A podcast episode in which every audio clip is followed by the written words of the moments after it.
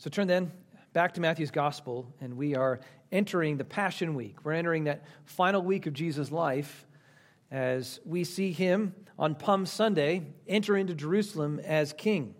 And yet, as he does so, he's entering in as a king that, yes, he's being received and exalted as the king of Israel, and yet at the same time, we understand he is not the king that they expected. His ministry and the nature of his gospel word is different than what they were hoping for. And really, life is littered with unmet expectations. And the question then becomes well, how do you handle these? How do you do these?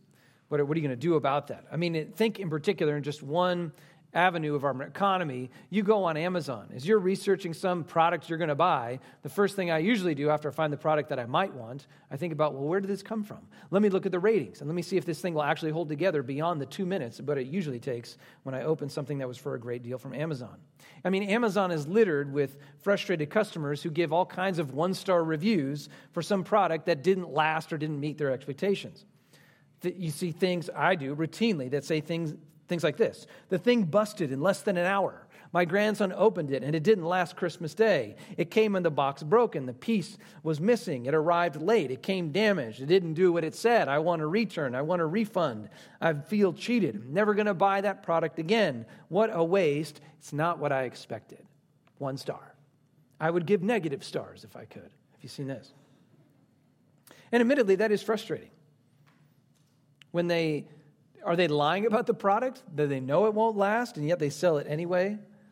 Eh, what's going on here? And so it's frustrating. You're out of some hard earned money, and maybe you learn a lesson, right? You, you know you need to check more of the reviews or check the recent reviews uh, next time before you do that again. So, yes, there's time lost, and maybe there's some lost money. You couldn't get a refund, and that results in frustration, but we can move on. We do move on. We have to. I mean, life is comprised of a whole lot of unmet expectations. We expect in some ways to be disappointed. But when this happens with God, things suddenly get far more serious. They get serious real quick when we have unmet expectations. See, our very faith in God is built upon how faithful we think He is, how worthy He is of our trust, how reliable He is to come through on what He has promised. And so when our expectations from God continue to go unmet, we don't merely become frustrated, but we start to despair. Our faith starts to crack, and for some, it feels like it's all about to crumble and fall away. And so the question is when that's happening, how do we deal with that? Where's the solution? Where do we go? How are we supposed to handle that for our own faith, let alone for others, brothers and sisters in the, in the church, that we might be strengthened in faith and walk after Him? unmet expectations can rattle our faith and crack it and keep make it crumble. Well, how can we guard against that? How can we patch up the crack, so to speak? How can we strengthen our faith to keep it from cracking? Well, we're going to find in these three vignettes, so the very end of Matthew chapter 20 and into the first part of the triumphal entry, we're going to find these three episodes, and there we'll find three exhortations for us how we can battle unbelief three exhortations for how we can fight the fight of faith and deal with our cracking, dealing with unmet expectations. And the first is this the first command that we find from the end of chapter 20 is this see that his help comes to the needy. This is how we fight for faith. You need to recognize the character of your Christ. His help comes to those who know and cry out and are in desperate need. That's who he's drawn to, that's who he meets in the moment. The theme that we find routinely, and we've already referenced it through the whole triumphal entry, let alone the ministry of Jesus and what we call his Passion Week, the last week of his earthly life, is unmet expectations. People expect one thing, they get another we find continual discrepancy between the concerns of the king, what he's about, why he's here, what he's thinking, versus what the crowds think and what the crowds want from him and what they think a Savior or Messiah should really be. They expect one thing, Jesus does another. And that can be frustrating, that can crack your faith. But Jesus is calling us in a text like this, and he's saying, Listen, you need to trust me. You need to trust me more than you trust you and your assessment of these things. Because his plan and his approach, maybe you don't see it, but it's actually better than whatever you were expecting. Now, to see this, we ended last time with that glorious declaration in verse 28 of chapter 20 about the actual mission of this king. That he didn't come to get praise, he didn't come to be served, he had all that in heaven. He came down to earth on a mission to serve, and namely to give over his very life as a ransom, to buy back a people for God. And again, this turns everything in our expectations upside down. That's what we've been seeing in this last bit of Matthew's gospel. Christ and his kingdom turn everything upside down. It's not what you expect. The last become first, the first become last. Those who become great are those who became servants. Kings in his kingdom become those who serve, who even give up their own life.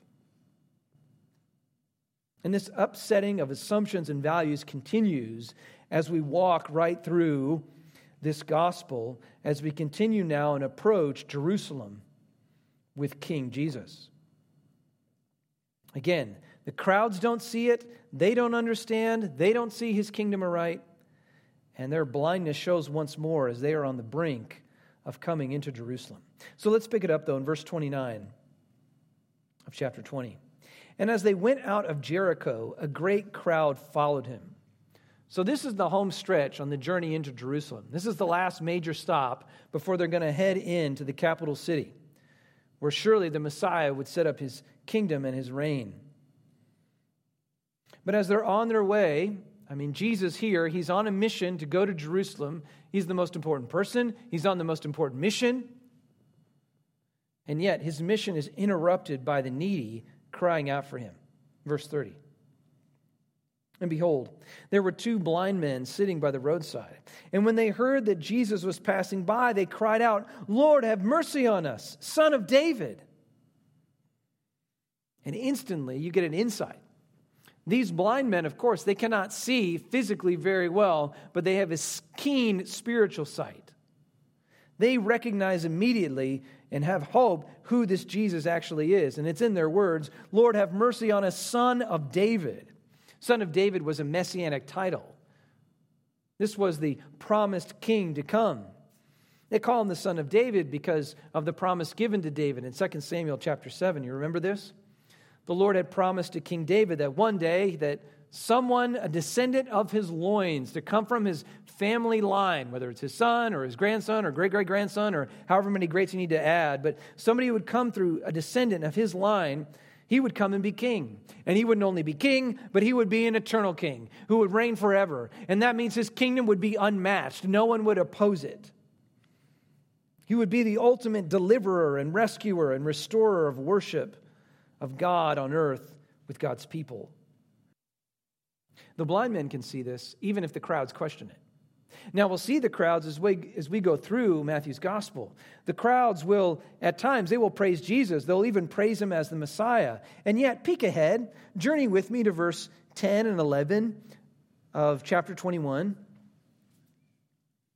Jesus now has entered into the city. They've been proclaiming, Hosanna to the Son of David. Yes, you're the Messiah. And yet, as the whole city is just stirred up, look at verse 10. And when he'd entered Jerusalem, the whole city was stirred up, saying, Who is this? They still have all kinds of questions. And the crowds then said, verse 11, This is the prophet Jesus from Nazareth of Galilee. And he's and still, there's the ambiguity. Is he the prophet, the, the Mosaic like prophet who's going to reign, or is he only a prophet? Who is this? They still wonder. Well, the blind men, they see him with crystal clarity. You are the son of David, our only hope, is what they see. But the crowds, they'll have nothing of this. So, going back now to chapter 20, verse 31, they'll have nothing of these blind men getting in the way. The crowd, verse 31, rebuked them, telling the blind men to be silent. Shh, quiet. Your cries are so annoying, right? Christ doesn't have time for you. You need to know your place. Your place is to be a beggar by the roadside. We got important things to go do. Jesus is about to go take over the Romans in Jerusalem. He doesn't have time for you. He doesn't have time for beggars and babies. You're slowing us up, you're getting in the way. And we've seen Jesus' followers in the past respond just this way. I alluded to it a moment ago, right? Remember, as people were bringing children for Jesus, that he would lay his hands on them and bless them. And what did the closest disciples, followers of Jesus, do? They went and rebuked the parents and grandparents. Get those kids out of here. Jesus doesn't have time for you. And when you're thinking in the worldly mindset, if you're thinking how this, this world and the nations and the kingdoms operate, this only makes sense, doesn't it? I mean, the movers and shakers in our world, they don't operate and give attention to beggars and babies. No, when, you, when you're starting a revolution, who do you need? You don't need beggars. You need men of strength. You need people of influence. You need big donors. You need resourceful, connected individuals. That, that's the kind of people Jesus needs that are going to need to accompany him as he heads into Jerusalem to tell the Romans who's boss. That's what Jesus is looking for, right? Or is it? And again, expectations collide with Jesus' reality. And what have we discovered about our Lord? But that every time the needy are pushed away, it seems, that's precisely when our Lord stops and intercedes. As if to say, You've missed it. You've missed it again. Because you've missed them. See, I came precisely for them. That's why I'm here. For them that are so desperate, they call out to me. They see that they need me most. And it's true. I mean, the example of these blind men is to be commended. They're being rebuked, they're, they're being told to be silent, but what do they do? They just cry out all the more because they know they have no hope outside of Christ. Verse 31 in full. The crowd rebuked them, telling them to be silent, but they cried out all the more, Lord, have mercy on us, son of David. You can't, you can't shut these guys up. And their desperate cries are not ignored with a Christ like ours. Verse 32. And stopping, Jesus called them and said, What do you want me to do for you? Matthew paints it as if their, their desperate calls halt Jesus right in his tracks to then turn and call them. And though it seems obvious what they want, what they need, they want to see, he has them voice their request. He wants to hear it come from their own mouths. He wants them to expressly say what they trust he can do. And they tell him, We want to see. And then here's Jesus' response to that simple trust. He responds with compassion. Look at verse 34. And Jesus, in pity, touched their eyes, and they immediately recovered their sight and followed him. And this exposes, again, his followers for doing and thinking, assuming, and expecting the wrong thing right? Eh, they're trying to silence the cries of the needy, and then Jesus comes and silences the rebukers. And he calls the needy forward and shows them compassion. You've missed it, guys. And yet, this shouldn't surprise us. It shouldn't have surprised them. What have we seen to be the character of Jesus as we walk through Matthew's gospel, right? I mean, what did you expect from him for yourself? Will Christ ignore your needy cries for him? He will not. That's not who he is. He's overflowing with compassion. We're reminded he's calling the needy to him. If you're weighed down, if you're if you're oppressed, I'm I'm the one for you. I'm gentle and lowly. Take up my yoke. I am the one here to meet your needs and of the greatest needs of all. You're, you labor and are heavy laden, I'm the one who has the answer.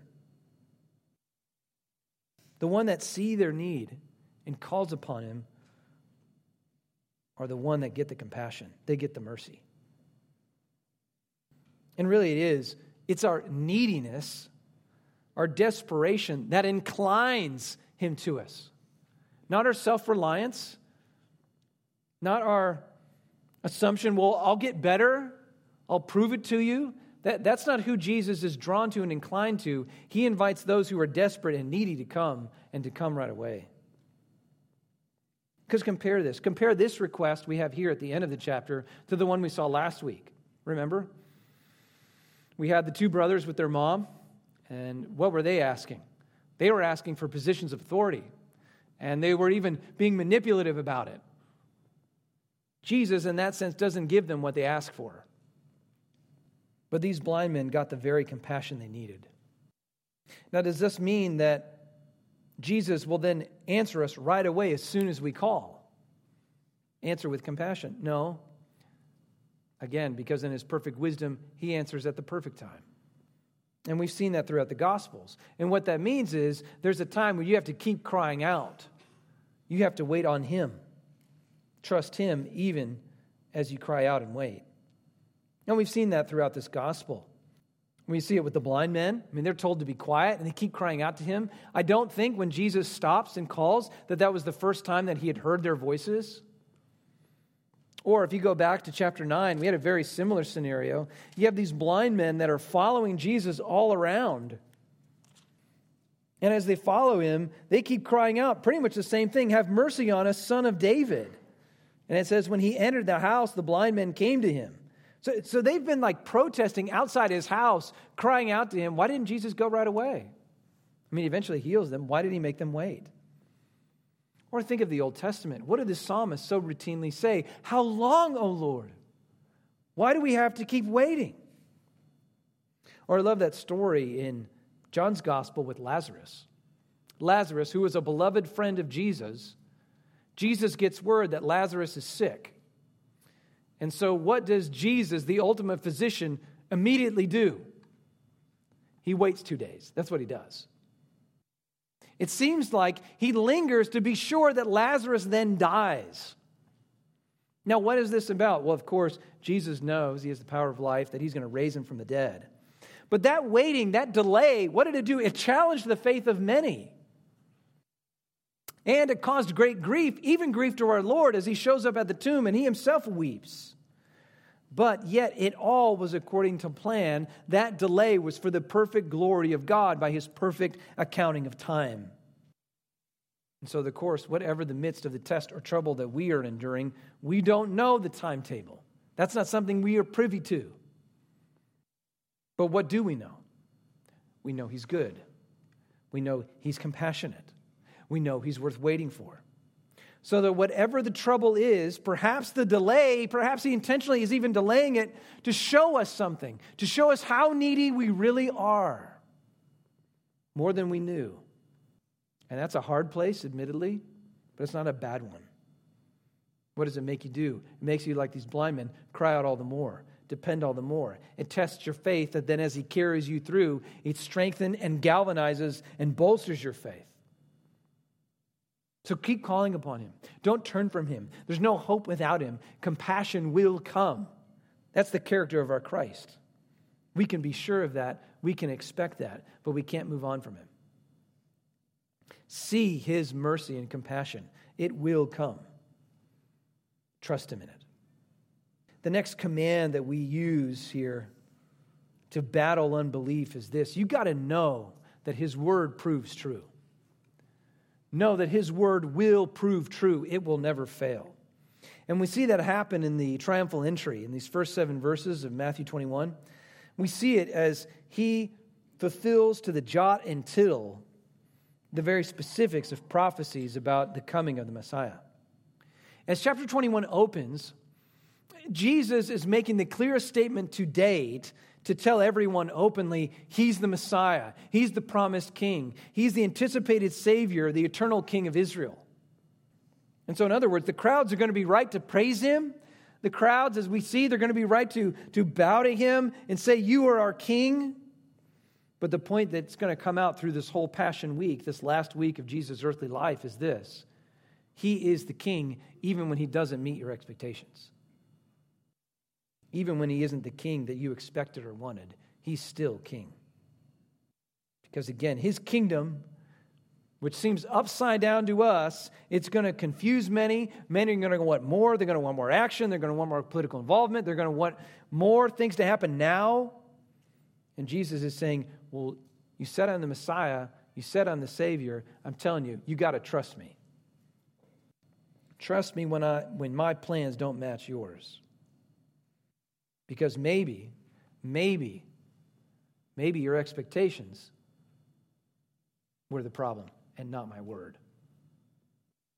And in a way, that's what he tells us as he puts this whole prophecy together. It's this sign and encouragement and proof and vindication. I am the Messiah. You should trust me. But that means you trust me even when I do things that you weren't expecting. Even when your Savior lies dead in a tomb by the end of this week. He will always come through, even when it's ways you don't expect. And that's it. That's it as we come to this triumphal entry. It's the seal and proof that he indeed is the coming Messiah. This day, we call it Palm Sunday, it marks the last or the first day of his last week of his earthly life. He's going to die on Friday. And even here, though, and throughout this gospel, through this last week, you see he remains at the helm. He's in total control. Nothing's catching him by surprise. He proposes and purposes to enter Jerusalem just this way. And he, to, he's doing it to make a statement, to tell everybody, I am the Messiah. So let's see it. Let's look at verses 1 and 2 of this chapter. Now, when they drew near to Jerusalem and came to Bethphage, to the Mount of Olives, then Jesus sent two disciples saying to them, Go into the village in front of you, and immediately you will find a donkey tied and a colt with her. Untie them and bring them to me. So, approaching Jerusalem, they came to Bethphage on the Mount of Olives. And in effect, this area is like a suburb of Jerusalem. In other words, we're very close to Jerusalem proper right now. If I can make some analogy to the city of Richmond, if you were coming from the east, heading west into Richmond, it's like you're making a stop at St. John's Church right there in Church Hill. We are very close now, not even a mile out before you hit the Capitol Square. And that's true about the Mount of Olives. And to be clear, the Mount of Olives, don't think Rocky Mountain mountains, right? This is basically a really big hill. That's only right out of sight of Jerusalem proper. And there, as you stand on the hill, you can see the Temple Mount, you can see the whole city proper. So they're right on the cusp of entering in. But the point is, Jesus doesn't have very far to go. And he's been journeying all day. Why is he getting these animals? Is it because he's tired? He can't handle the about mile or two mile walk back to town? I don't think that's it at all. Yet he's being very intentional about inquiring these animals. So here's what he does. Again, in verse 2, he gives his disciples some instructions. And he says, Immediately, you, you go find a donkey tied and a colt with her, untie them and bring them to me. Now, again, this goes contrary to what many of our expectations would be. Jerusalem is now occupied by the Romans. They are, in effect, the rulers of Jerusalem. And now the king of the Jews is riding in to take control of Jerusalem. What, what kind of vehicle would you take with you? I, I would want a war horse. Or why not a Humvee or a tank, right? At best, a limo with bulletproof glass. It's like he calls an Uber and gets a Corolla riding into town. What is this about? What is he doing? And if that wasn't odd enough, Go, let's look ahead to verse 3. We'll get to that in a moment. Verse 3 reads this way And if anyone says anything to you, you shall just tell them the Lord needs them. And he's going to send them at once. Because that's a little odd, right? They're just going to wander into town. Oh, here's a couple donkeys on a post. Let's just untie those and take those away. You don't think anybody's going to ask about that? Well, Jesus accounts for that. Here's what you tell them this isn't like grand theft donkey. The Lord needs them. And that's what's astonishing here. Jesus is claiming his right to these donkeys that don't seem to be his. It's not like he bought them and owned them, and yet they very well are his because he is the Lord of all. And so he just just tell them that the Lord needs them. And it's no Jedi mind trick or anything, but they understand what's going on and they, the those who see this, if the Lord needs them, take them. Now, there's been some question about what's exactly going on. Had Jesus set this up ahead of time? That is, he had told a friend privately, hey, set those donkeys out and we'll work this out when I get to town. Or, I think this is more the case, does he just know because he is God where those donkeys will be? And as God and as Lord, he has rights to them, and he takes them and uses them. This much is very clear. He is Lord, and if he needs those donkeys, he gets them. No matter what the earthly owner says, Jesus' authority trumps. Now, but that's a little bit beside the point. What are we really getting at here? Everything's going to Jesus' plan. This shows that he is Lord and God over everything else. He is working everything out to the particular detail. But what is his plan? What is he about? Why is he grabbing these donkeys? What is this for? Well, we learn in verses 4 and 5 what this is about. What is he doing? He is fulfilling the word of God. Look at verse 4.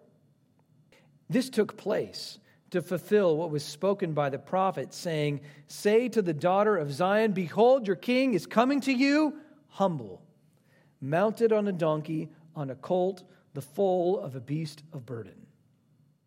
That's a quote from the Old Testament prophet Zechariah, chapter 9, verse 9. And it's astonishing.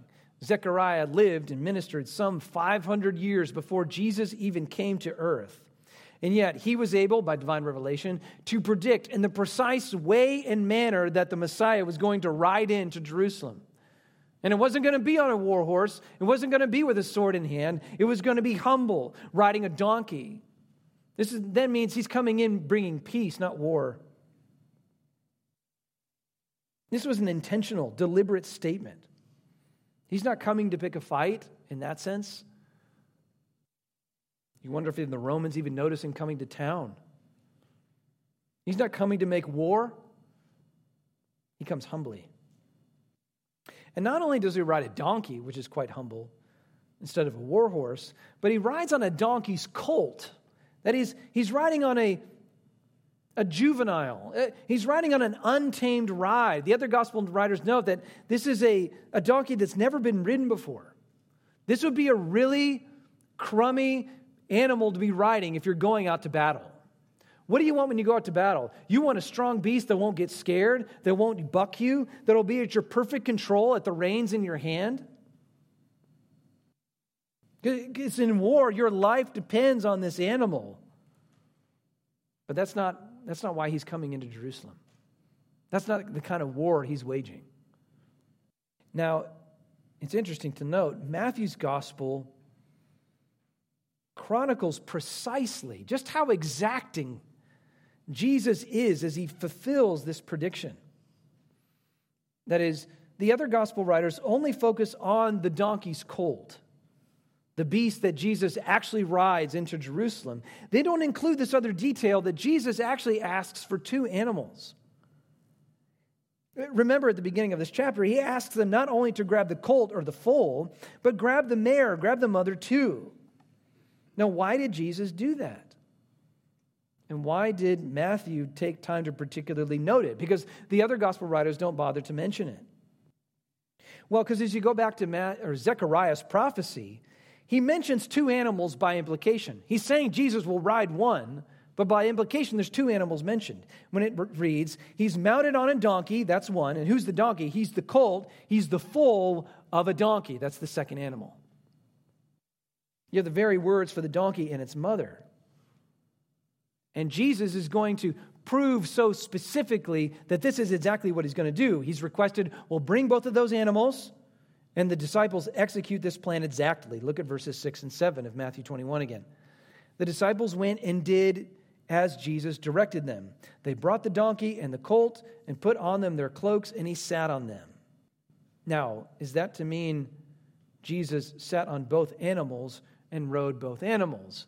No, it doesn't. Look at verse 7 again they brought the donkey and the colt and put on them, that's the animals, their cloaks, and he sat on them, that is, the cloaks.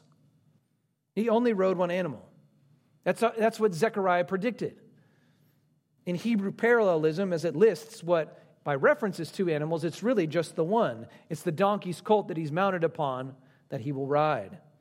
And that makes sense of what the other gospels mention. They only mention the one, the colt that he will ride. Well, then, again, why the two animals here? What was the point of this? Well, here's the point. As he's riding a donkey into town, and everybody's looking from some of them far away, how were they to know that that donkey was really a juvenile, untamed, unridden donkey? How would they ever know that just by looking at it? Here's precisely how they will know they will see the mother right next to the baby. Having the mother with the foal, the foal that Jesus was riding, this was like the vindication, the seal, to let everyone know that's the foal. just as the Messiah was going to ride. This is Zechariah 9 9. See, the Jews, eh, they were longing for the day when their Messiah would come and undo the Romans. They were very familiar with the Old Testament prophecies about the Messiah. They were waiting for anything, even a hint of, oh, this is the end, the redemption's here. There would be no mistaking to that Jewish audience. When they saw Jesus on a baby donkey tied to its mother, Jesus saying he's the Messiah, they would know without a doubt what Jesus was telling them. They are picking up what Jesus is letting down. And that becomes evident because they suddenly start praising him and welcoming him into town. This is our coming king. He's here. And we'll see that next in a moment. But of course, the fervor doesn't hold for long, does it? And why not? Only because Jesus proves to be nothing like the king they expected or that they really wanted. They wanted their king to come and crush the Romans, and yet he's going to be crushed. He's going to be mocked as a faux king. Hail, the king of the Jews! They will say to him and beat him. He's not going to meet their expectations. And so, what then do they conclude about Jesus? He must not have been king after all. He was a deluded visionary, maybe a madman. But to keep you from going there, that's what this event is all about. Jesus is saying to the crowds, Get ready. Something's going to happen later this week, but you need to know what I'm telling you right now. I am the Messiah. Hold on before you turn your back on me. See that I'm fulfilling Scripture to the very letter. To every jot and tittle, I'm bringing it to pass, these ancient prophecies. I'm fulfilling it all right as the Scripture predicted, though it's not as you as expected. And so, what does this mean? You're going to have to trust me. You're going to have to trust me that I am still the king, that I am still in control, even when it doesn't look like it to you. And when your expectations are dashed, even personally, with whatever you're going through in your Christian life, as curious as it is, remember the donkeys. Remember the precision that Jesus is taking to fulfill every aspect of his word. Not one of it, a piece of it will drop. He will not drop you if you trust him. You will not be disappointed as you cast yourself on him. He's saying, Trust me. I seal these promises with my blood. I vindicated it by my resurrected life. I will not break my word, he tells you. Trust me still, even when you can't make sense of it. And in our disappointing days, isn't that not a word we need to hear? That's how we build back our faith. But third, we must realize this. How do we battle against unbelief? Finally, this realize your faith can be fickle. We must trust him. There's really nowhere else to go because the alternative to trust ourselves eh, that's what's so fickle that's what's so dangerous because our faith has no security has no strength of itself our faith must be cast on christ and that shows itself that comes to light now as we turn and look at verses 8 through 11 and we see now the crowds are welcoming and, hailing Jesus as their king. They're, they're ushering, ushering him into town. They're giving him the, the ancient red carpet welcome into town. Look at verse 8. Most of the crowd spread their cloaks on the road, and other cut branches from the trees and spread them on the road. They're paving the way. Jesus, this way. Come, come. We want you as our king. We're going to serve you. And they not only illustrated it by, by putting down their cloaks and these branches, but, but they're literally crying out all around him in praise. Again, verse 9. And the crowds that went before him and that followed him. So he's surrounded by shouting, Hosanna to this son of David. Blessed is he who comes in the name of the Lord. Hosanna in the highest. These words come right from Psalm 118. These words, Hosanna, blessed is he who comes in the name of the Lord. They were waiting for that coming king in Zechariah, and they're asking for God's blessing on him that Hosanna would happen. And what's Hosanna? It's a word of praise, but it's also it's an exclamation of please save us in the Hebrew. Deliver us. Rescue us. May God bless you to be our king to deliver us from Rome. That's what we want. That's what we need. That's what we expect. Save us from our enemies. You are our Savior. Only, of course, how He's going to save them and ultimately what He came to save them from, they have yet to understand. It's not what they expect. Such that as He's eventually dying on the cross, to save them, mind you, as he's dying on the cross, they turn on him and they mock him and abandon him. This one, they cried out, Oh, save us, Lord Jesus. They're now going to turn and mock him as no Savior at all. Because let's fast forward to Friday. So look with me. Turn over to Matthew 27. Let's fast forward to Friday and pick up the scene at the foot of the cross and ask the question where are the praises now? Where are the crowds now? They're gone. And the crowds that are mentioned by Matthew are calling for his blood. And it's true, it's been overplayed, I think, by some preachers, you know, just for the preaching point that, oh, you see the crowds praising Jesus on Sunday and then they want to kill him on Friday. And all the precise people on Sunday were the very same ones on Friday. We're not given that kind of specifics, that it was the very same crowds. But the thrust of it is the same. And no doubt, that there were people in both camps.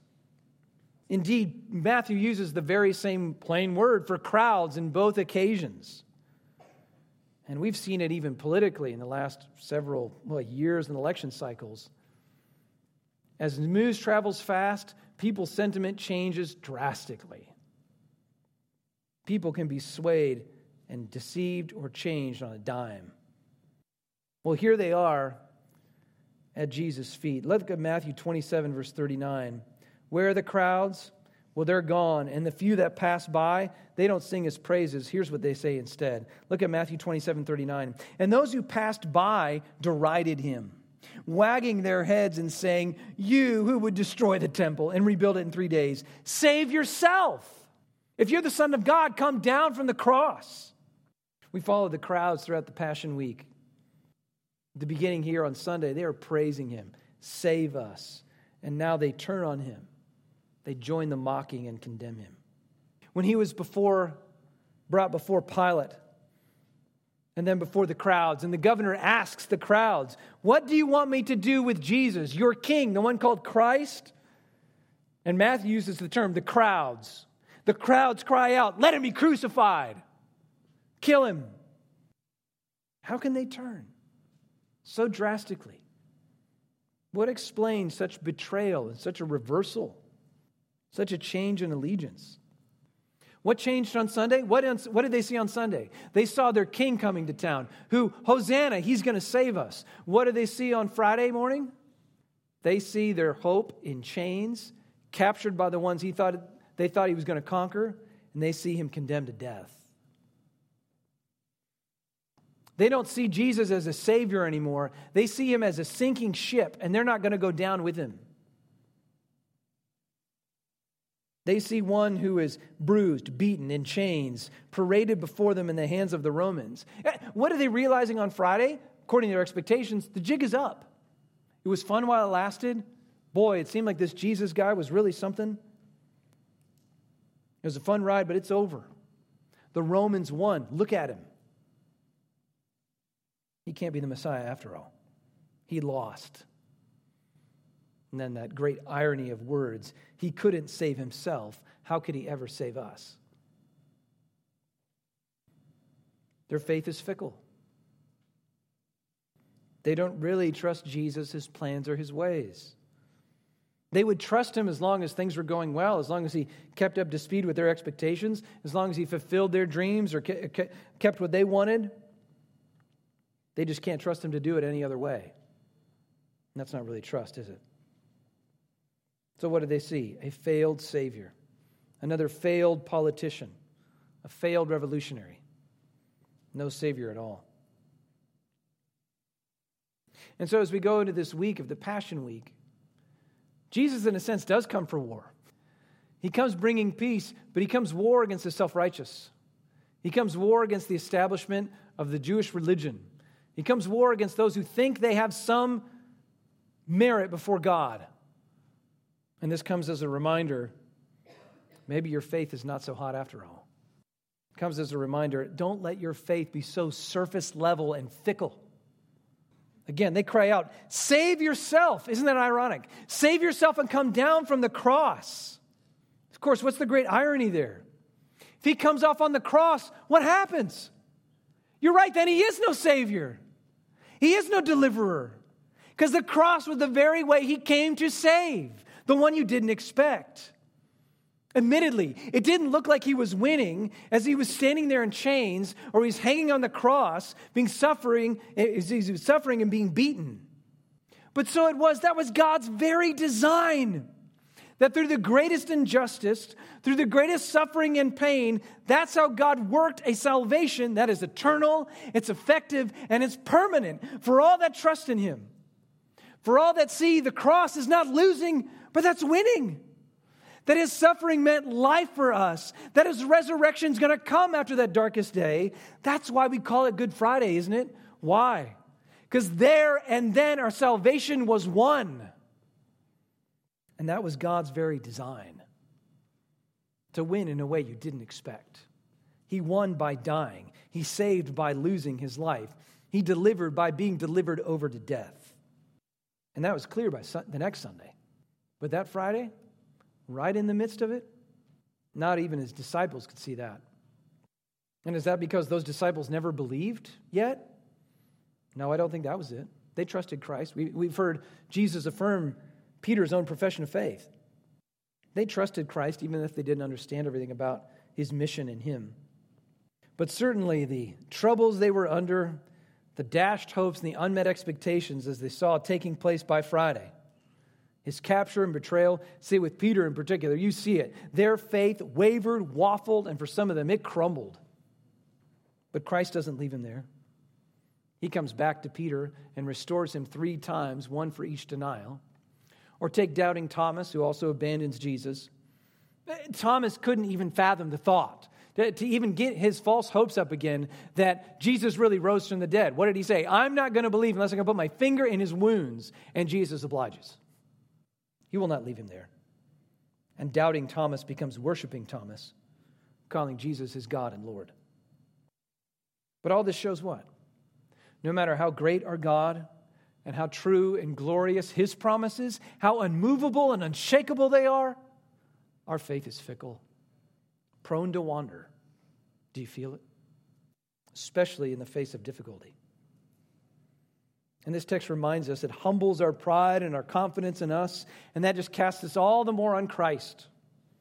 In other words, if our faith has been rattled, it's not because His word was rattled or changed or cracked or weakened or compromised. The problem is not with Him and His promises, is it? Where is it?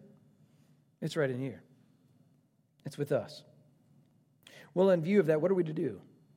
How are we to hold fast? How are we to build up the faith when we're struggling, when, when our faith feels like cracking, when the troubles come. And we just work this text backwards and these commands we have exampled in this text. First off, when doubts arise, realize the problem lies not with God, but with you. His word is no less true than it was before you started doubting it. It's still true. So, what's changed then? It wasn't His word, it wasn't the truth you have. And so, this is a call for us all to be vigilant, that we have to fight for faith and belief in the heart of one another and our own soul. That means you must pray. You must help brothers and sisters be in the word. You must put off sin. That's why Jesus tells them in the, in the garden keep watch lest you enter into doubt and temptation. That's first. Second, you're weak and stumbling. You're like water. You got to go back to what is sure. And what's the thing that is sure? It is the unchanging word of God. That's where we build ourselves. God's perfect word. His word is truth, not your heart, not your feelings, not your circumstances. They don't reveal all that God's doing. His word does. His good word does. Rely on it. It's true. He and his promises will never fail you. And third, you got to cry out to him. You have to depend upon him. And if, you if you're going to tell me, but Rick, I've tried that. The example we have of the blind man is what? You just got to keep crying out. You got to keep depending. There's nowhere else to go. Don't give up. Don't let go of God until He blesses you, like Jacob wrestling with Him. And that's what faith looks like. We depend on God. We see it in the Psalms over and over. Because what does that say? What does that show? But that we are needy and we have nowhere else to go but to the one answer, and it's Him. Let's cry out to Him now, depending on our King. Let's pray together. Indeed, O God, we call upon you, the risen Christ. What an example of triumph you are in the glory of the gospel that you were dead, you were in the tomb, and yet, according to your word, even that you've already predicted, we've seen it in the Gospels, you raised from the dead on the third day. Because you paid the price, it was finished. Sin had been paid for all that trust in you, and you have risen to forever intercede and fulfill all the promises of God. Oh, that we would be shown mercy in that. We, we thank you. We confess, though, we confess that we are weak in faith. I think we cry out together to say, Lord Jesus, we believe, but help our unbelief. Help us walk in your truth.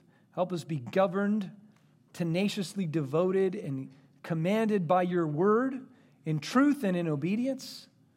May we in that way be a people indeed that are beholden to you, that we are ready to do your will, that we are those that look for a hope beyond this place where you will come back and we will see you face to face. Work that for the glory and the worth of the gospel that has bought us. It's in Christ's name we pray. Amen.